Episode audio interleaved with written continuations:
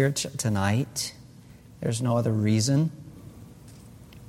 And so I pray that right now you would take any other reasons and remove them, whether they're reasons in my heart or reasons in the heart of anyone sitting here. And I pray, God, that this would be a time where we just rejoice in how big you are and how great you are and how safe we are with you because life is tough. We live in a fallen and a wicked and a sinful world, and Satan is a thief and a liar and a murderer, and he will do all he can to destroy us. But greater is he that is in us than he that is in the world. And so we just pour our love on you, like oil on your feet, and wine for you to drink, and perfume to pour out on you. God, I know that as we sit here tonight, the vast majority of the world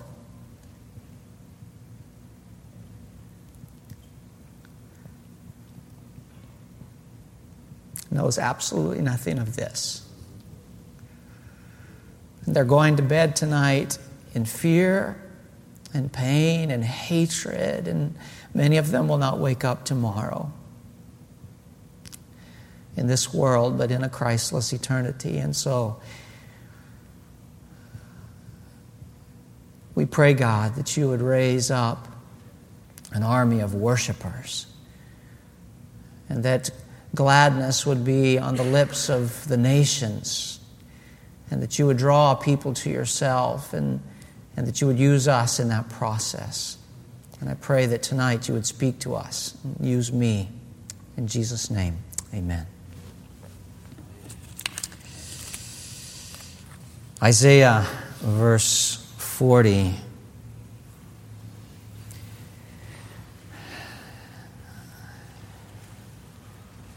Verse number 9 You who bring good tidings to Zion, go up on the high mountain.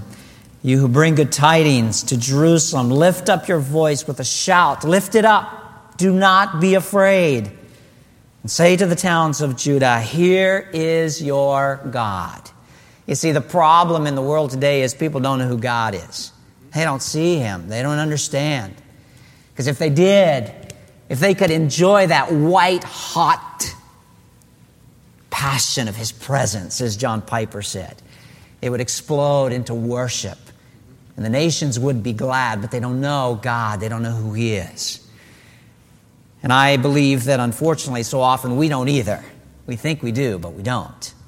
So often we think that we've got this stuff all figured out, and then we get into situations and we get into the reality of life, and we suddenly realize we don't have it all figured out. We have so much to learn, and it's a lot more complicated than we thought. And tonight, as I share with you the things that God's put on my heart, I just want it to be a declaration that here is your God, and He's great, and He's awesome See, the sovereign Lord comes with power, and his arm rules for him. See, his reward is with him, and his recompense accompanies him. Who measures the waters in the hollow of his hand, or the width, or with the breadth of his hands marks off the heaven, who has held the dust of the earth in a basket, or weighed the mountains on scales and the hills in the balance. Surely the nations, verse 15, are like a drop in the bucket. They are regarded as dust on the scales. He weighs the islands as though they were fine dust. Do you not know, verse 40, 21? Have you not heard? Has it not been told to you from the beginning? Have you, you not understood since the earth was formed? He sits enthroned above the circle of the earth, and his people are its people are like grasshoppers. He stretches out the heavens like a canopy and spreads them out like a tent to live in. I'm so glad that it's okay to be a grasshopper. I'm so glad that it's okay to be little and weak and helpless. And as I think through the last three years since I stood here the last time, I would say that I could characterize it very much by grasshopperishness. I really felt more than ever before in my life just how weak and how helpless I am. And as I share about God's greatness tonight, it's coming out of the fact that God has taken me and Clara through uh, a wonderful time of just showing us so much about, about who we are and, and about the hidden things in our hearts and, and hidden motives and, and hidden securities and hidden things that, that until you get into the deep, difficult times of life, you think everything's okay, and suddenly you find out that it's not okay, and, and there's some holes there, and there's some weaknesses there, and there's some things that God, in that loving pressure of the furnace, wants to, to build into your life and to take you to different levels, uh, places you've never been before. I love verse number 11. Jump back to 11 there. He tends his flock like a shepherd. He gathers the lambs in his arms and carries them close to his heart. Isn't that beautiful? This huge, awesome God that when he spreads out his hand between his thumb and his pinky, the entire universe can fit there. And somewhere in the midst of all of that, he found, finds his little grasshopper that looks like a lamb. And he pulls him up and he puts him in his arms. And I can feel his heartbeat. And he says, You're not alone. I'm with you, and I'm faithful, and I'm good, and I've got great plans for you. It's in those times, I think, in life for all of us where suddenly we stand at a crossroads between the reality of fear and the invitation of faith.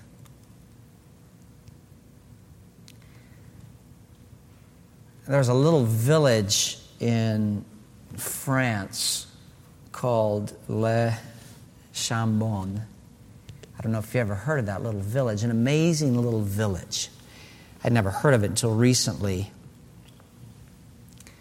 But in that tiny little village of 4,000 people during World War II, some brave people hid 5,000 Jews a village of 4,000 hid 5,000 Jews from the entire Nazi machine, and they all survived. If you're interested, you can go on online, just type in Weapons of the Spirit. There was a documentary made in 1989 by a, a, a man who was a small boy in that village during that time, and he grew up, and it wasn't until he was an, a man that he realized the awesome experience that he had gone through. For a village of 4,000 to hide 5,000 Jews. And I can imagine, can you imagine the crossroads of fear that those people faced at that moment in time? I mean, how do you, I mean, people were afraid to hide one Jew. How do you hide 5,000 Jews? for the entire World War II, at least the time when they were gathering up the Jews. It was a significant decision that a group of people made. It was a choice between fear and faith. And I think fear is the natural, the natural choice in our fallen state. It is, it is the natural thing that we run to in those situations what, that we find ourselves in. It's the result of us knowing, realizing in a greater way how helpless we are. And as our, our dear sisters this morning shared, I just, I just, my heart was just so overwhelmed with their vulnerability at this time because Satan is brutal. And Satan will eat your lunch real fast. And there's not anything that he uses more powerfully than fear. And so we run back to the arms of that good shepherd whose hand is so big that between his thumb and his little finger, he measures the whole universe and he holds all the waters in his hand. And he says, Can you hear my heartbeat? You don't have to be afraid. I'm a whole lot bigger than this situation. It's what I call the what if disease. And Satan comes in with the what if disease and he'll mess us up with it. I mean, what if, what if this happens? Or what if I can't handle this? Or, or what if I make this decision and, and it doesn't turn out the way I think it's going to turn out? And we can, we can totally lose perspective in this life real fast with the what if disease. We, as many of you have known and followed, God did some amazing things in the last six years uh, in our ministry, and you followed the the miracle of Compass and, and the building that God provided, and not only the ministry there locally as we began to see young people who had never been exposed to Jesus Christ and a personal relationship with Him come into uh, contact with, with Jesus and come into a relationship with Him. Uh, as, as we also saw God expanding our national ministry and training youth workers and uh, we started uh, a one year internship program uh, and saw many uh, young youth leaders go through an intensive time of understanding what it means to, to really minister to the lives of, of young people. God began to expand so many things. And and uh, you know, I when I went into the into this whole thing, in fact, I think I shared this when I was here the last time. Uh, Satan tried to eat me up with a lot of what if questions. Uh, the mafia is big in Eastern Europe. And there were a lot of what if questions like, you know, what, what if the mafia comes in here and tries to do something? In fact, I had this whole scenario in my mind of how I'm going to handle the mafia uh, when they come in, and I had it, it was all a, a neat little package of how brave I was going to be when the mafia came in there and how, how I was going to answer them with all of these uh, deep theological answers and so forth. And, and, uh, and you know what? They did come. I wasn't there that night. Uh, they came one night, and, and uh, God had this wiry former drug addict who had gotten saved, who was working in the cafe that night. Uh, he just went in there and just told them what was going on and, and, uh, and kind of set everything straight. And they never came back after that. We've never had any mafia problems. Uh, we live in a country that is 80% Catholic there are 0.02% evangelicals uh, in, the, in the country. In fact, probably most of the evangelical, if you got all the, uh, definitely if you got all the Baptist churches, I think all the Baptist churches could sit in these two sections right here, total. They're probably only, only I don't know how many people, they're not very many. There, there are very few evangelicals in the country. It's a huge, a huge Catholic population, and, and the city that we live in, Žilina, is not only a very strong Catholic uh, city, but it's also the seat of the Nationalist Party. Uh, the downtown square in our town is called Mary Square, and there's a statue of Mary, and she guards the city. And so, uh, the other what if disease that Satan came at me, and he said, What if the Catholic Church really makes this difficult? What if you start, uh, if you start having all these things happen? And you know what? It, it happened the priest began to spread word that there was a cult that had opened up a cafe in town. It had to be a cult because there was an, a, an American with eight kids, so that had to be something from Utah or something like that. And, uh, and, but you know what? Most of the kids in town, when the priest said don't go there, you know what they did? They went there. So, so that wasn't the problem either. What I didn't anticipate was that things would come from inside.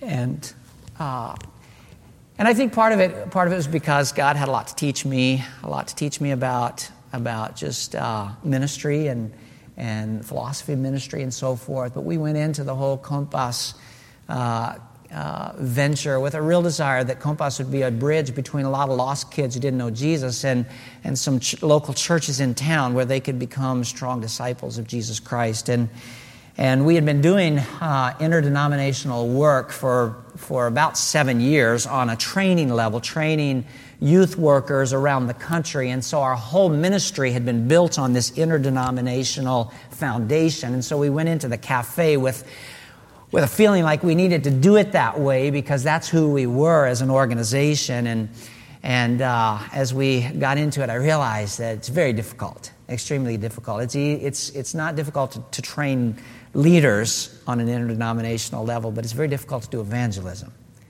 because people come to Christ And then you get into all this political stuff, and you got to figure out where are they going to go and who's going to be in what church. And, and through the last, the last three years, things got really complicated. And, and not just with, with the cafe, I, I believe that, that uh, Satan was really out to destroy a lot of things. And, and we had been a part of a church there. Um, and, and so much of my focus had been on the development of the cafe and getting that ministry going. And, and I hadn't really put a whole lot of focus uh, on the local church there. We were very involved in the youth ministry, but, but little by little, there were a number of issues that began to surface. And, and uh, in that short amount of time, uh, two uh, elder boards resigned. And, and about three years ago, two years, two and a half years ago, uh, there was an emergency meeting to, to elect some new, some new uh, elders. And,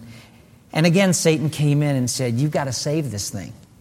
I mean, you've, you've built this ministry, you've built this, all of this stuff, and if there is no place for these kids to go, then, then the whole thing's going to be a failure. Your ministry is going to be a failure. You might as well pack everything up and go home. And, and I, I began to try to, to, to be the one to, to figure all this stuff out. And so I was brought onto the elder board of this little church of, of only about 70 people or so. But I walked into a situation that, that I was somewhat aware of, but not totally aware of, that it was f- just filled with a lot of, of pain and hurt and dysfunction. And, and there were former elders that were sitting in, in a small congregation that, that wouldn't talk to each other and wouldn't talk to the pastor, and there was hatred, and there was just a very, very uh, unhealthy situation. And I, I, out of fear, I believe, just fear to try to save everything, I just began to push and try to change things, and it just went from, from bad to worse. And,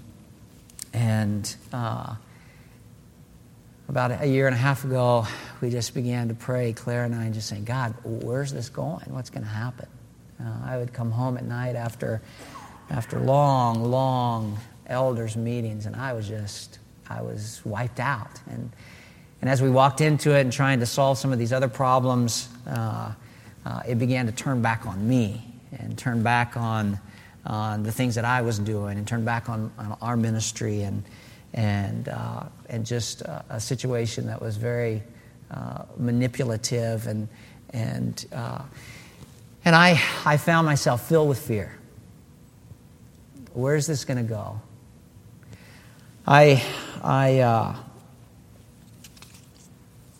I think what happens so often in our lives is that when we start facing the what if questions, it always ends up taking us down a negative, a negative perspective. What if, what if this happens? Or, or what if this happens? But have, have you ever thought, what would happen if, if we, as soon as the what if, and the what if is a natural response, but, but what if the what if led us somewhere else? What if the what if led us into the supernatural? What if we totally changed our perspective and said, yeah, this is an, a situation I cannot control. I'm totally out of control here. I don't know what to do. I am totally helpless. I'll tell you, if, if I had the faith, I, I don't even need the faith to move a mountain. All I wanted to do was move a building, a big yellow building out of one city and put in a different city. And there were so many times I said, God, why are we in this city right now? And I felt helpless and I said, I don't know where this is going to go. I don't know what's going to happen. And God said, You know what? This is exactly where you need to be because this is the door into the supernatural. This is the door into the world that I live because the what if questions don't have to lead me to despair. The what if questions can lead me into the world that He lives in. Because the what if questions are as big as that universe that fits between His thumb and His pinky. And the what if questions lead me into that vast amount of water that fits in the palm of his hands. And Psalm 112, 7 and 8 says, He will have no fear of bad news. His heart is steadfast, trusting in the Lord. His heart is secure. He will have no fear. In the end, he will look in triumph on his foes. You know who said that? The guy with the big hand, the God who holds it all together, he says, There is no reason to fear. He will have no fear of bad news. There's never been a time in the history of the universe when God has said, uh oh. It's never happened. He's never been surprised. He's never suddenly realized, wow, this thing kind of got out of hand here. It's never happened. And you see, fear can steal from you and from me some of the greatest moments of our lives. Fear can take that moment when God wants to take us somewhere we've never been, and fear will keep us where it's safe, where we can calculate everything, where it all makes sense. But do you think the world that God lives in makes sense? There's no way. If it does, it's no longer the supernatural world. It's the tiny little logical world that you and I live in. And fear will keep you there, and it will keep me there. And it will keep me from what Bruce Wilkinson says the times when God makes heroes of normal people like you and me. Fear will steal that from you. because we feel helpless and we have to totally trust. We don't know what to do. Do not fear, for I'm with you. Do not be dismayed, for I am your God. We're back in Isaiah 40, aren't we? Verse number 10. I will strengthen you and help you. I will uphold you with my righteous right hand. And it's true because this is our God. Go up on the mountains of Zion and shout it. This is our God. I don't have to be afraid. I don't have to live in the fear of the what if disease, regardless of what the future might hold. Faith becomes the key that opens the door for me to walk into the supernatural. I want you to take just a minute here, and I want you to write down at least one thing. And if you can write two, that'd even be better. Of moments in your life when you stood at that crossroad between faith and fear and you decided to choose faith instead of fear? Can you think of a time? I hope you can think of a time. If you can't, then we need to have an invitation because that's life. That's life every day. I want you to think of a time, okay? I'm going to give you 30 seconds. And I want you to write down a specific time when you naturally felt fear and you chose faith instead and you walked into something that you couldn't explain. You got 25 seconds.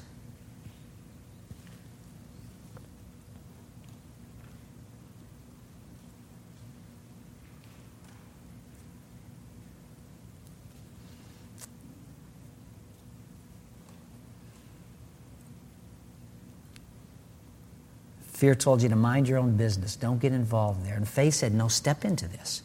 This person's hurting right now. And you rejected fear and you stepped into it. And you remember what happened? Or what it, whatever it was that you just wrote down. Can you, can you think back to that moment of joy? Someone asked me recently, we were at our, in fact, we were at our council meeting for the Josiah Venture uh, mission, which has been another wonderful thing that God has done. As many of you know, uh, the organization we went to Europe with ceased to work in Europe, and we had to figure out how we were going to uh, continue on. And God led a number of people together who were involved in uh, the development of youth ministry leadership in, in Eastern Europe. Uh, led us all together, and uh, we created an organization called Josiah Venture, and it's been a wonderful, wonderful blessing. And I can't imagine how I would have gotten through the last two years if God hadn't put that support team together.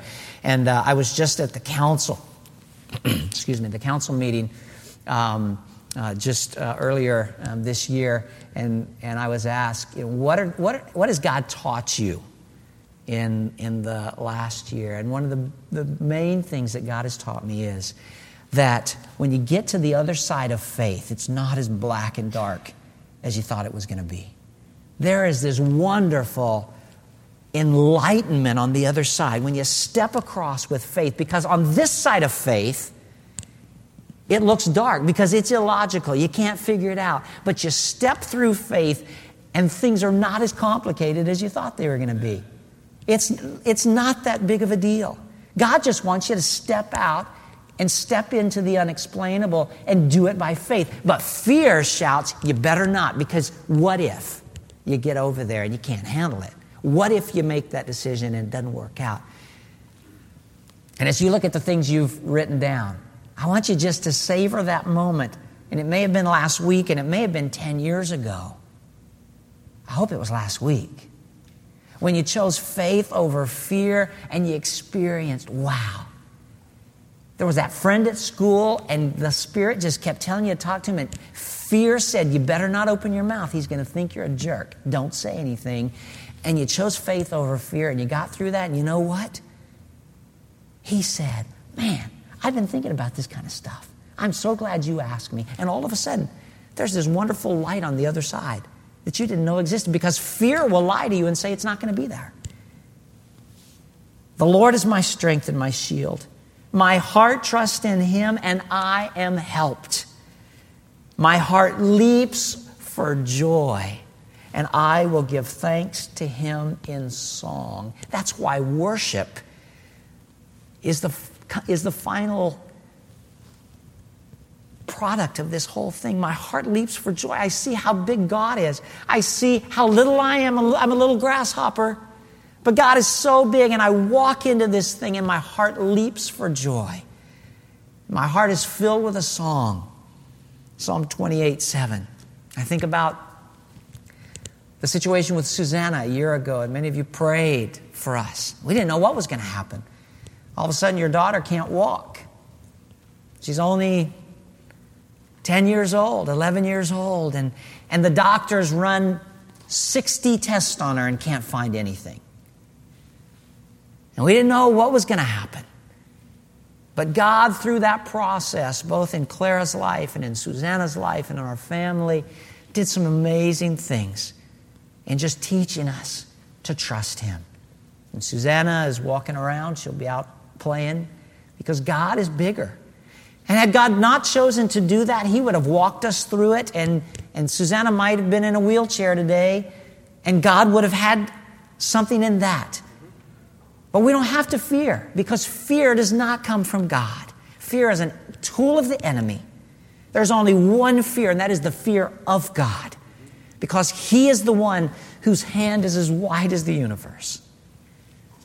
I love the faith of children. I think that's why Jesus said you got to come back to the faith of a little child. Because for a little child, it's not about logic. For us, it's about logic.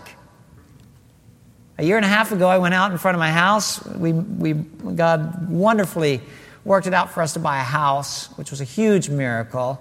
And, uh, and we, we were able to buy the house because the part of town that we moved into is a, a pretty tough part of town. And so we were able to form that, uh, afford that house. And I walked out, and the car's gone. I had just bought the car uh, about three weeks before. And I walk out and I do the normal thing when you walk out and your car's gone. I panicked.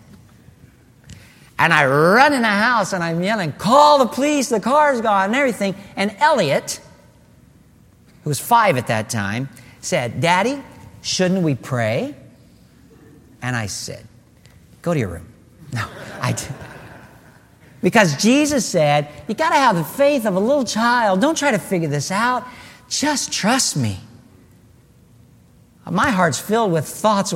I just bought this car. What am I going to do? How am I going to figure this out? They'll never. I mean, we live right next to the Polish border, and, and the Poles come and steal all the cars, and they sell them on the black market, and all this other stuff, and all these thoughts are going through my mind. And this little five year old says, Daddy, shouldn't we pray? So we prayed. And 24 hours later, the police called and they said, We think we found your car. They had come 24 hours before and they said, You will never find this car. But they didn't have one little piece in their calculation, and that's the faith of a five year old. And so, if you walk out tonight and talk to Elliot, who's seven now, and you ask him about our car, you know what he'll say? Oh, yeah, I prayed and God gave it back to us. Because that's what faith is all about. And that's what God is calling us into. But it's amazing how quickly, even though we see these things, how quickly we run back to fear. And the truth of the matter is, if you wrote something down, and even if it happened two weeks ago, probably since two weeks ago, you've come to another faith and fear crossroads and you've struggled with fear again, haven't you? In fact, I'd like for you to write one more thing or make one last list here before we close, and that is I want you to write down everything you are fearing right now. I want you to be brutally honest with yourself. You're not going to turn this in. This is, this is for you. In fact, listen to me very closely. This may be one of the most important lists you have ever written in your life because some of you have been fearing things for 25 years, the same thing. And you are chained to that fear. I think that's why, why many people never respond to the call of God in their life. It's because of fear. They're passionate about everything. They love Jesus and they've heard the call. And if not you, then who? And if not now, then when? And we sing it and it's all there. But fear keeps me tied. And it doesn't matter how old you are. Fear can mess you up when you're 13 or when you're 93.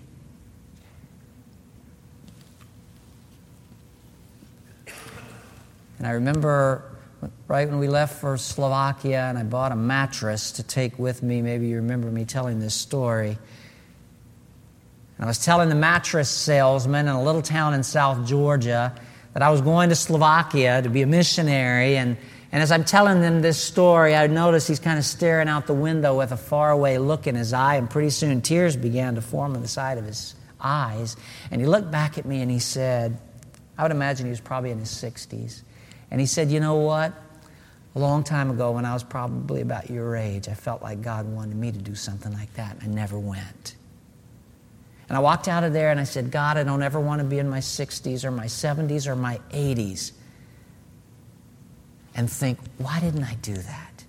Why did I let fear keep me from entering into the supernatural, from doing what God wanted to do?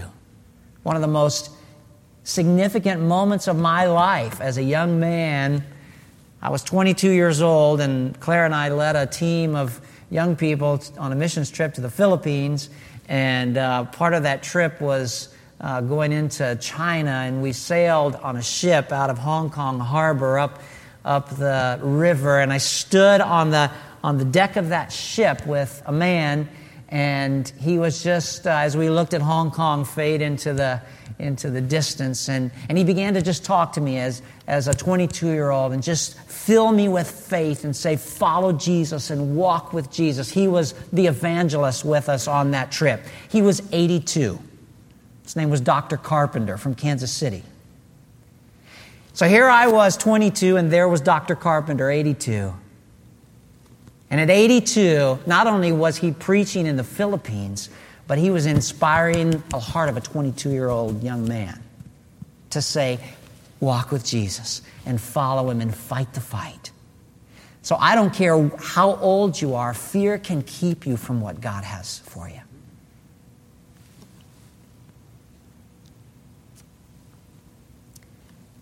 We talk about staying where it's safe. I hear that all the time. Is it safe where you live? Of course, it's not safe.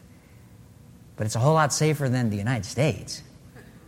My goodness, my dad wrote and said, I'm so glad my kids don't go to American schools after all the shootings and stuff. And we, Satan will mess us up with so many things. My seven year old rides a city bus home from school by himself. I don't have to worry about things like that. But Satan will keep you here saying it's not safe out there. The world's a dangerous place. Because we go back to the things that we can hold on to, we can calculate, we can, we can manipulate. And the truth of the matter is, ultimately, that's what fear is all about. It's about death. It's about feeling like I'm going to lose control because I want to keep in control. It's, it's the death of my control. It's the death, and it may be the death of, of my control over my life, my physical existence, but it may be the death of something else. The death of my plans. The death of the way I think it should work out. The death of holding on so that I can manipulate this situation to make it end up the way I think it should end up. And fear is all about death.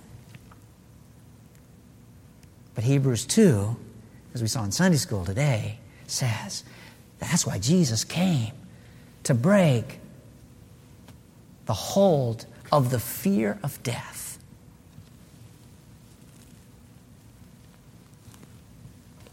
I thought about this a lot and I realized, you know, the best solution for fear and the best solution for the fear of death is death. A dead person is not afraid anymore. When you walk up to a dead person and say, boo, you know what he does? Nothing. He's not afraid anymore.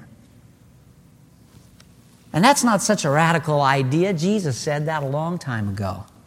Unless a kernel of seed falls into the ground and dies. John 12, 24, it remains alone.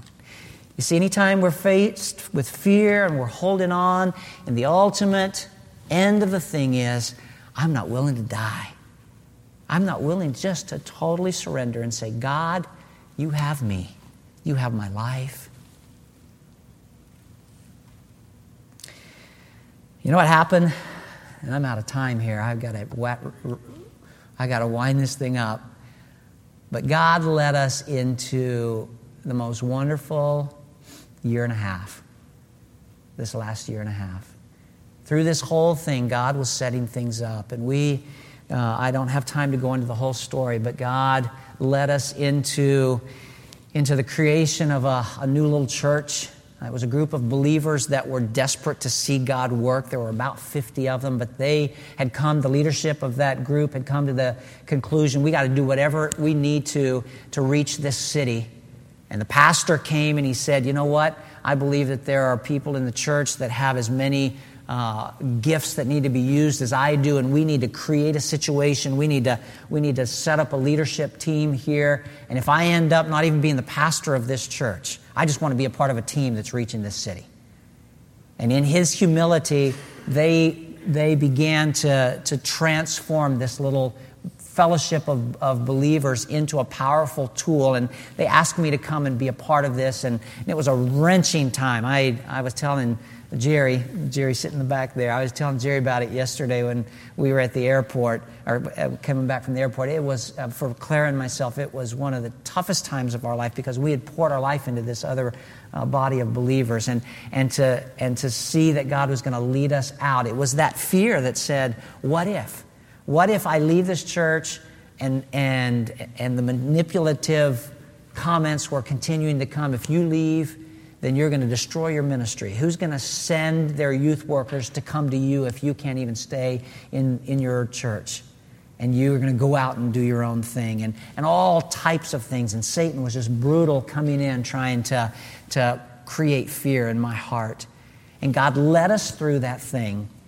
And uh, the, the, the, little church began, uh, they canceled everything. They canceled all the the worship services, the Sunday schools, the small groups, and everything. And, and the leadership said, We're going to just start praying, and we're going to pray till God shows us what we need to do. And on March uh, the 1st last year, uh, they began to pray, and, and we met on Tuesday and Thursday and Saturday evening at 5 o'clock, and we prayed. And we didn't know how long we were going to pray, but we prayed for three months, three times a week. And during that time, God put together a situation that is so incredibly healthy, a, a situation of a body that, of believers that is reaching that city. Uh, we're seeing people come to Jesus Christ, and we're seeing lives changed, and we're, we're seeing suddenly uh, things working the way they should have from the very beginning. We're, we're able to connect uh, the ministry of the cafe to this local church, and it's so healthy, and it's thrilling to see my kids involved in a youth ministry now that is that is touching the lives of students. Fear said, "Don't do it because it'll." the gossip about about Compass being a sect, a cult, will just be magnified and you won't have any kids coming. And just about a month ago, we had an outreach at the cafe. There were 300 teenagers at the cafe. They looked like ants crawling around. And Dawson and the group that he sings with, it was just amazing. His, I don't know how many of the kids from his class at the, at the high school were there as Dawson. Dawson's teaching them worship songs. It was just, I just, I just sat there amazed. And all the fear that said it'll never work, it'll be the end of your ministry, you walk through it and God says, no, this is the beginning of something that you can't explain. After this decision, we had the largest number of kids come to the, our English camps. Uh, there, this uh, last year, there were around 500 lost kids that came to evangelistic English camps. And what was incredible, because now we had the follow up tool in place with this, we weren't trying to play politics with all the churches. Now we could really follow this up. Uh, right after the camps last summer, we started a club that met every other week. And for this whole entire year, um, every other week, between 50 and 70 lost kids came every other week to this club, and they, we took them through a series called Learn How to Live, and it was all about learning how to follow Jesus Christ. And I sat there in the back and watched this thing, and I just said, God, you're so much bigger than fear. Three months ago, we had our national conference, our 12th annual conference. We've, we've done 12 leadership training conferences. And again, we had made some radical decisions, and Satan was saying, You're going to destroy your national ministry. You left a church, and, and one, uh, one uh, pastor said to me, uh, It doesn't matter how unhealthy and this situation is, don't be an American. Because Americans church hop. He was a Slovak pastor, and I said, This is not about church hopping, this is about obedience to God. And so I knew that there was a possibility that that it could affect our national ministry. But three months ago, we had our national conference, and there were 600 youth workers there, the biggest conference we've ever had. Because when you get on the other side of faith, you realize God's so much bigger than you thought He was, and faith would keep you from that moment. And I don't know where you are in your life right now. But God has taken us as a family, as a couple, through an incredible process. And we're on the other side and we're tired. We came back to the States very tired, uh, emotionally and physically worn out because of all of these things. I think we came out of the unhealthy situation that had totally drained me of everything inside of me, and we went right into this church plant that was filled with life. And I think I ran on adrenaline for a year. And about three months ago, the adrenaline ran out, and, and uh, it, was, it was just. Uh, uh, a time where I was realizing just how, how weak I am, but at the same time, God's saying, it's so bright on the other side if you'll step through in faith. And faith could have kept a lot of people from experiencing a lot of things. And faith will keep you, I'm sorry, fear. Fear will keep you from the things that God wants to take you into unless you choose to walk through there. That little French village, there were a group called the Huguenots. I don't know if you've ever heard of them. They were part of the, the Reformation in France. A group of people, when they went back and did the documentary, there were two things that they found. Number one was that these people had a very strong sense of identity, they knew who they were. And the second thing was they did what they knew was right, they didn't even think about it. Fear never came into the picture. They just did it. 5,000 Jews need to be hidden? We'll hide them. They didn't think about that. That's our problem. We try to logically step into this thing. But they knew who they were. They had been through incredible persecution from the Catholic Church through the Reformation and for many years, if you read that history. And you know what? Brother Vic this morning said, he preached about it not long ago. Jesus said, You are salt. You are light. He didn't say, Come on, guys, try to be salt and light. He didn't say that. He said, You are salt. So be salt. You're salt. You are light. Don't think about it. Just do it. Just do it. Walk into that thing. That's why the battle's up here in our mind. And if, you, if, we, if we start to try to figure it out, we're not going to figure it out. You can't figure it out because you can't figure God out. Don't allow fear, no matter what it is. Even if I walk through the valley of the shadow of death, I'll fear no evil, for you're with me. For the Lord is my light and my salvation. Whom shall I fear? The Lord is the stronghold of my life. Of whom shall I be afraid? It's like my friend Dave that I work with, his dad was a missionary for years, and, and he said, Dave, whenever you get into those tough times, remember, this is the part of the biography that gets really exciting. And that's what we're all writing that biography right now. And we can run from that part, or we can stay there and in faith walk through something that we will tell our children and we will tell our grandchildren, and it will be to His praise. And the result of it is the nations who praise God. Or we can take the, the path of fear and we can miss it. And I want to encourage you write the part of the biography right in your life right now where it really gets excited. Don't run from that. Step into it right now. And whatever's on your list, whatever you wrote down,